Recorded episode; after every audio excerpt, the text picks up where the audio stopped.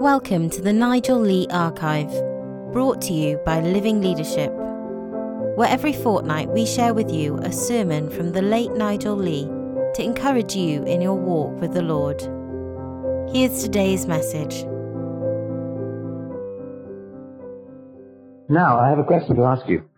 Um, how many homes have you, different homes, have you lived in? Start counting, because I want to ask you.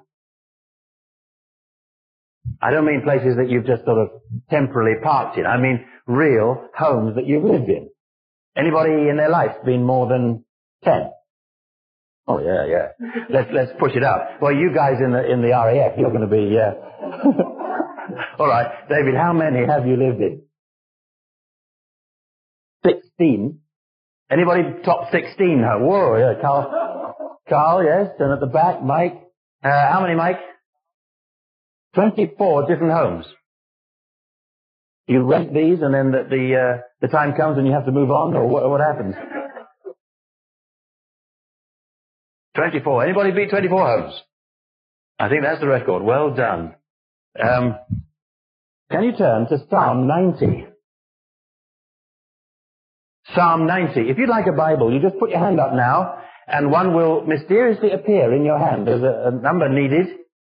Some here at the front. And it is page 599 in our church Bible. Page 599 and it's Psalm 90. So let's read. Lord, you have been our dwelling place, our home, throughout all generations. Before the mountains were born, or you brought forth the earth and the world, from everlasting to everlasting, you are God. You turn men back to dust, saying, Return to dust, O sons of men. For a thousand years in your sight are like a day that has just gone by, or like a watch in the night. You sweep men away in the sleep of death. They're like the new grass of the morning, though in the morning it springs up new, by evening it's dry and withered. We are consumed by your anger and terrified by your indignation. You have set our iniquities before you, our secret sins in the light of your presence. All our days pass away under your wrath. We finish our years with a moan. The length of our days is seventy years, or eighty if we have the strength. Yet their span is but trouble and sorrow, for they quickly pass and we fly away. Who knows the power of your anger? For your wrath is as great as the fear that is due to you. Teach us to number our days aright, that we may gain a heart of wisdom. Relent, O Lord, how long will it be? Have compassion on your servants.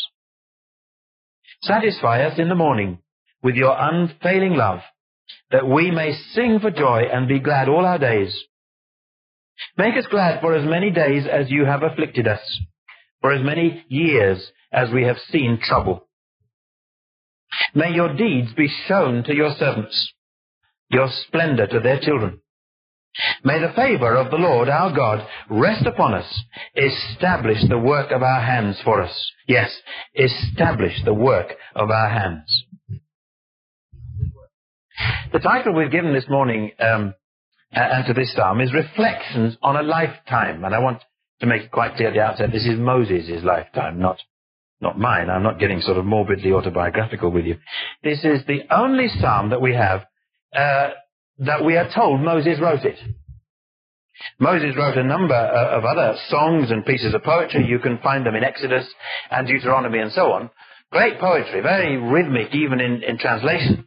But this is the only psalm that we have that is said to be by Moses. And he's looking back from a great age. He reached the age of 120, having led God's people for a very long time. And he'd always been on the move. Shepherding, moving with the flock from place to place, back into Egypt, taking the people out, moving with them up to the border of the land that God had promised all those hundreds of years before to give them. And then, because of their unbelief, their failure to, to really grasp what God had said, I want to give it to you. And they said, no, we don't believe you can. They'd then gone back into the wilderness for another 38 years of wandering from place to place. And he had looked forward to the promised land, to living there. But it was not to be.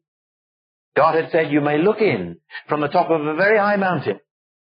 You may look west over the Jordan, in from the desert, but you're not actually going to go there. And as Moses looks back over his life, and the battles and the traveling and the different places, and the fact that he's not going to make the promised land, he, he writes this psalm that saying that our real home is not actually a place at all. It's God. Our real, ultimate home is God and always has been. Now, let's think a little bit. What does home mean to you? I know some people, and it means the place where you take all your dirty washing at the end of term. And miraculously and mysteriously, it appears fragrant and ironed and clean. You don't know how it happens. You sleep while it happens. And you wake up after a day or two, and there it all is, the miracle of our time. Home is the place where there's always something in the fridge that you can eat whatever time you come in, or whatever time of night you get up.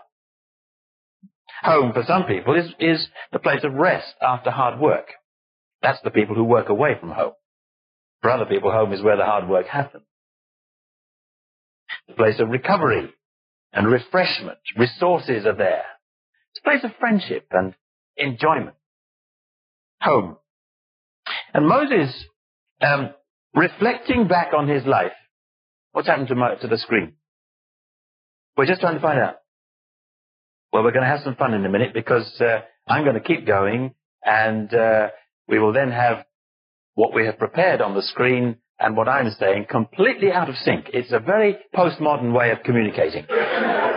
Absolutely no connection between the various visual stimuli. One of the visual stimuli will be watching Dave's legs run around underneath the screen.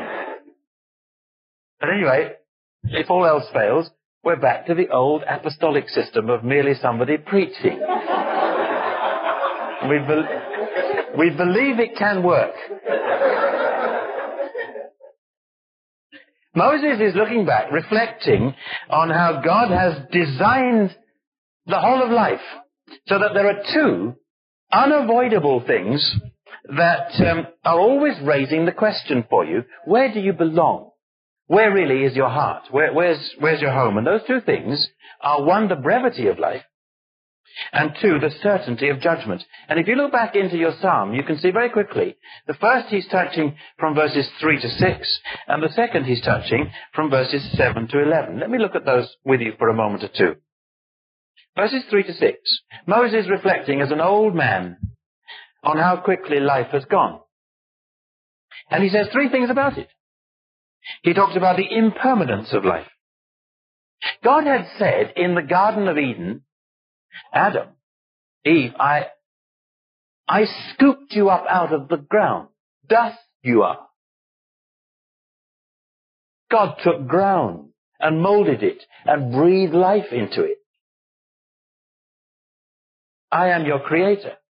You're utterly dependent upon me. And because you've turned your back on me and you don't want to know me, and you're determined to go your own way, well, dust you are, and to dust you will return. And God barred the way in the Garden of Eden so that they could not then eat of the tree of life. We are designed to live eternally. If Adam and Eve had eaten from the tree of life, they would have continued to live forever.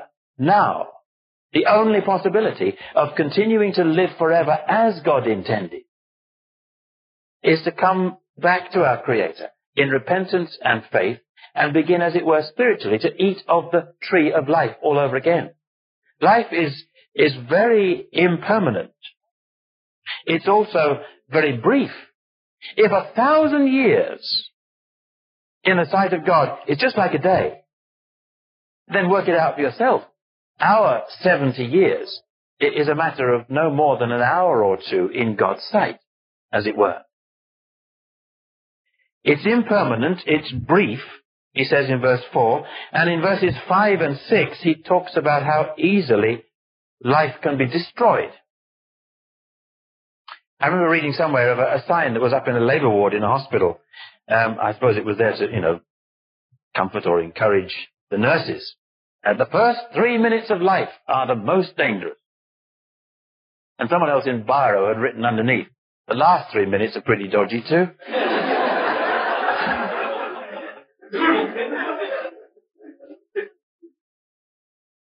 life can be very fragile. Steve, who's playing for us um, in the band today.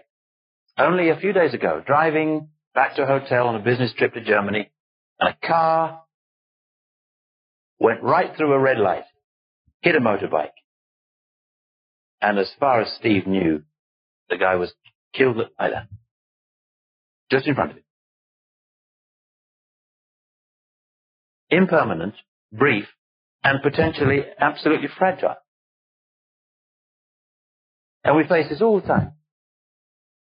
And the psalmist says, we are like green shoots that, that spring up in the morning. You imagine a, a Middle Eastern environment. They spring up, they look fresh and tender, and by the end of a searingly hot day, they're droopy and brown. And that's like us, he says. That's what life is like. The Anglican prayer book, I brought up an Anglican, and um, came out from among them. Um, but the Anglican Prayer Book appoints Psalm 90 to be read uh, at funerals. This particular psalm to remind the living of where home really is. Paul says in, in 2 Corinthians 5, thinking in that letter of how soon potentially his own life might be ended, he says, frankly, you know, I would rather be at home with the Lord. It's a wonderful phrase. It's a good phrase to have printed on your tombstone at home with the Lord. And the longer people live as men and women of faith, they're, they're starting to hear God speaking to them through His Word. They're starting to respond with honesty and, and repentance and faith. They begin to discover that the Lord that they are getting to know, who lives in heaven, has a place for them which their own heart attachment and affection shifts towards. And you begin to sense and know deep in your being that it is with the Lord that is home. Paul, no doubt, had been meditating at some stage on this psalm. And he picks up this idea of home being where the Lord is. Frankly, I'd rather be at home with the Lord, said the apostle Paul the brevity of life. But secondly, the certainty of judgment. Verses 7 to 11 say, if life is fragile and impermanent, then how quickly will we face God? And he begins to, to say, well, he knows our secret sins. He knows what we're really like. Even things that people um, closest to us might only dimly suspect. He made us. And we're answerable to him. And these two things in life. The fact that we know that it could end very quickly. And the fact that we all have consciences. We, we know that we're answerable to our Creator. Those two things together make Moses start to reflect. And from verses um, 12 down to the end of, of the psalm, Moses begins, it, the whole tone of the psalm changes and he begins to ask the Lord for things. If you've got the text open in front of you, notice the opening um, word or two of each of the verses from 12 onwards. Teach us. Relent, O Lord. Satisfy us. Make us glad. May your deeds be shown. May the, may the favor of the Lord rest upon us. In other words, he starts to, to say, well, if life is like this, then please, Lord, in the time that I've got, do these things for me in answer to prayer. He's thinking about time and eternity. And the old man has distilled these five prayer requests. Again and again, you see, through the psalm, you've got time references. Days and mornings and, and years, uh, and the, the, the, night watch and so on. And if the thing is passing, just like this, then, Lord, please, these five things. Number one, Teach us to become wise in our thinking about the passing of time. It's going. Teach me, Lord, to be wise. So often, isn't it true to your experience, it's just a mine, that God nudges you about things. Tries to provoke you to think in a certain way or to respond in a certain way. Do this or develop that in your life or whatever. And we respond like this. We say, what a good idea. I must get round to that sometime. And that's the end of it. Why don't you get more familiar with the Bible? Yes, that's a brilliant idea. Why don't you get established in a, a more regular, satisfying pattern of prayer rather than just this sort of bless this mess business as you rush out the door in the morning? Why don't you sort out your pattern of giving financially, meeting various needs and responsibilities and in relation to how much God has given you? Why don't you take that new step in Christian service? Teach Sunday school. Go on a mission trip. Get these things into your life's story. And we say, yeah, yeah, hmm, I must, that'd be a good idea. I do that sometimes. May the Lord give you wisdom about the way life is ticking over. Teach us, O Lord, says Moses, to remember that life is briefer than we may think. If we don't get down to things, the chance will pass, and that we're accountable to the Lord. May we have wisdom about the life that God has given us. To invest wisely, to live energetically, to be as Moses was, a wise servant of the Lord. Secondly, in verse 13, he starts to pray, relent, O Lord. Literally, turn back. That interesting? Because in verse 3, he said, Oh God, you turn people back to dust. You return them to the ground from which they came. Lord, now, you turn back to us, please. It's a prayer for God's forgiveness, God's mercy, God's patience. May our sense of our need for that increase. Turn back to it. Relent. Have compassion. Be merciful. And then the third thing that Moses prays in verses 14 and 15. Satisfy us in the morning with your unfailing love, uh, says the NIV. What a prayer. I want to be satisfied with my experience of the love of God. Under that. Sometimes do you? I'm sure you do. You look at a married couple or an engaged couple and, and you gauge, um, are they happy today? Do they, um, do they look a bit frosty? Is one, don't sit there looking so smug, Chris. For the benefit of strangers, Chris um, is not in the position of um, well, he's in the position of being able to switch off at this point, shall I put it like that? And he's looking extraordinarily pleased with himself.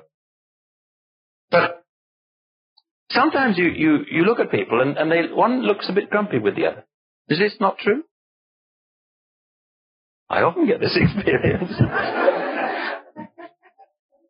but look at Paul McCartney, was it yesterday or the day before on the, on the telly? Radiant. But do you remember those, um, frosty evils that, that Diana used to give Charles uh, in the days long ago. You do. I can see the odd smile on your face. Moses here is talking about his relationship with God at a very intimate level. And he's saying, may I be satisfied? Teach me how.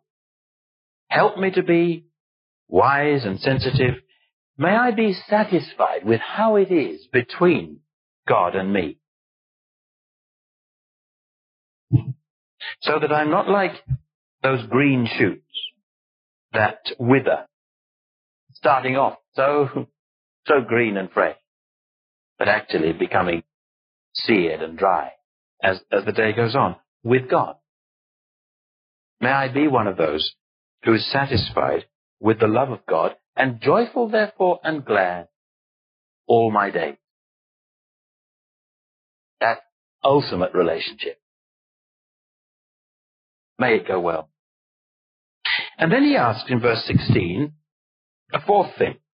He asks for a revelation of God working, doing things. Often it seems to me we slog along in life with its mixture of duties and responsibilities, not at all sure, really, what God is up to. And Moses has learnt to pray a very interesting prayer. To see somehow, by revelation perhaps, more of what God is actually doing. Time is passing. Life is uncertain. Sin is a reality. My ultimate destination is secure. Help me now, as, as the days go by, to see more of what you're doing. In my children, perhaps. Or through my witness at work. In our family. In our church. In our nation. Open my eyes. Lord, please. May your deeds be shown to your servants, really see your splendor to their children. And then finally, in verse 17, Moses asks, may the things that we do have lasting impact and value.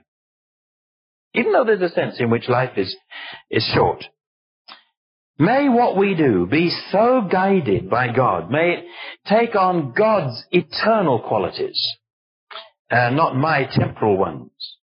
May my life have eternal effects. That's basically what he's praying. When you think back to Moses' life, what an astonishing thing he achieved. To bring people of Israel out of Egypt, through the wilderness, revelation of the law, the Old Covenant, so many experiences which not just the Old Covenant people, but the New Covenant people as well are urged to learn from and feed on and so on. May my life, my witness, um, my helping of the, the bride of Christ along to being somehow more understanding, more pure, more ready, m- may that work have an eternal impact. I remember um, being baptized uh, when I was at college. And, you know, we have the, the custom still. Somebody gives you a, a verse. They, they sort of read a verse over you uh, as you're about to be baptized. And, uh, and then it was written out on a piece of paper and sort of handed to me afterwards. And, and the verse that was given to me uh, was 1 Corinthians 15, verse 58. Be steadfast. Be unmovable.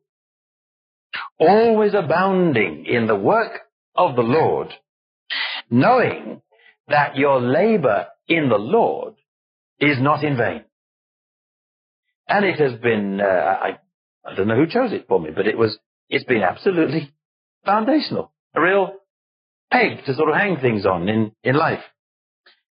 That, that our work may be not just for the day or this week, but um, a lasting impactful, eternal piece of work, not just vanishing tomorrow.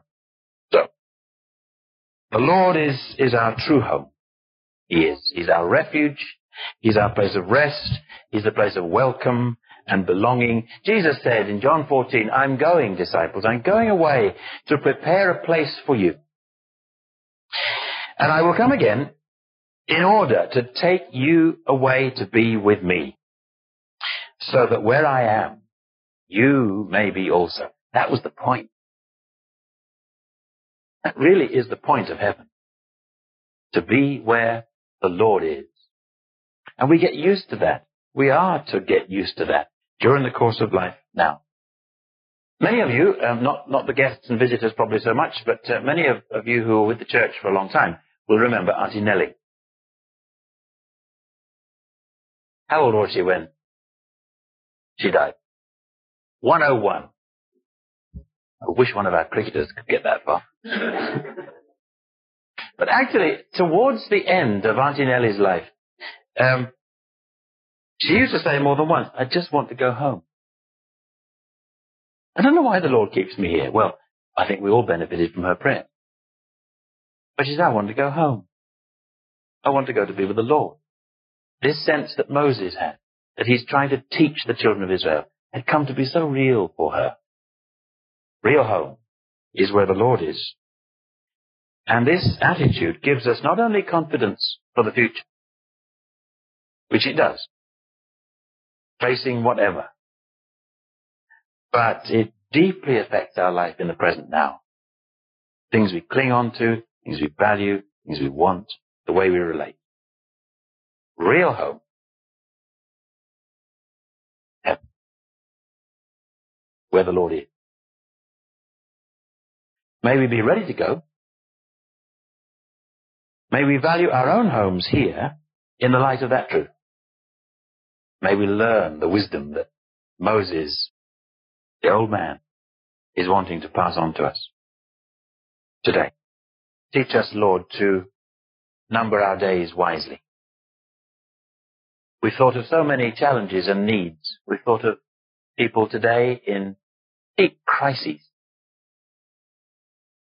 And others that I've met in just recent days, facing unbelievable situations.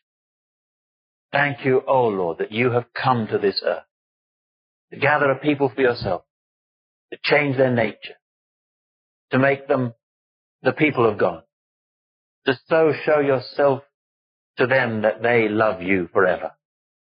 And you've created somewhere where they can find absolute final rest and security, refreshment, resources. Lord, teach us to be careful what we love, that we might be wise in how we follow you. For your name's sake. Amen.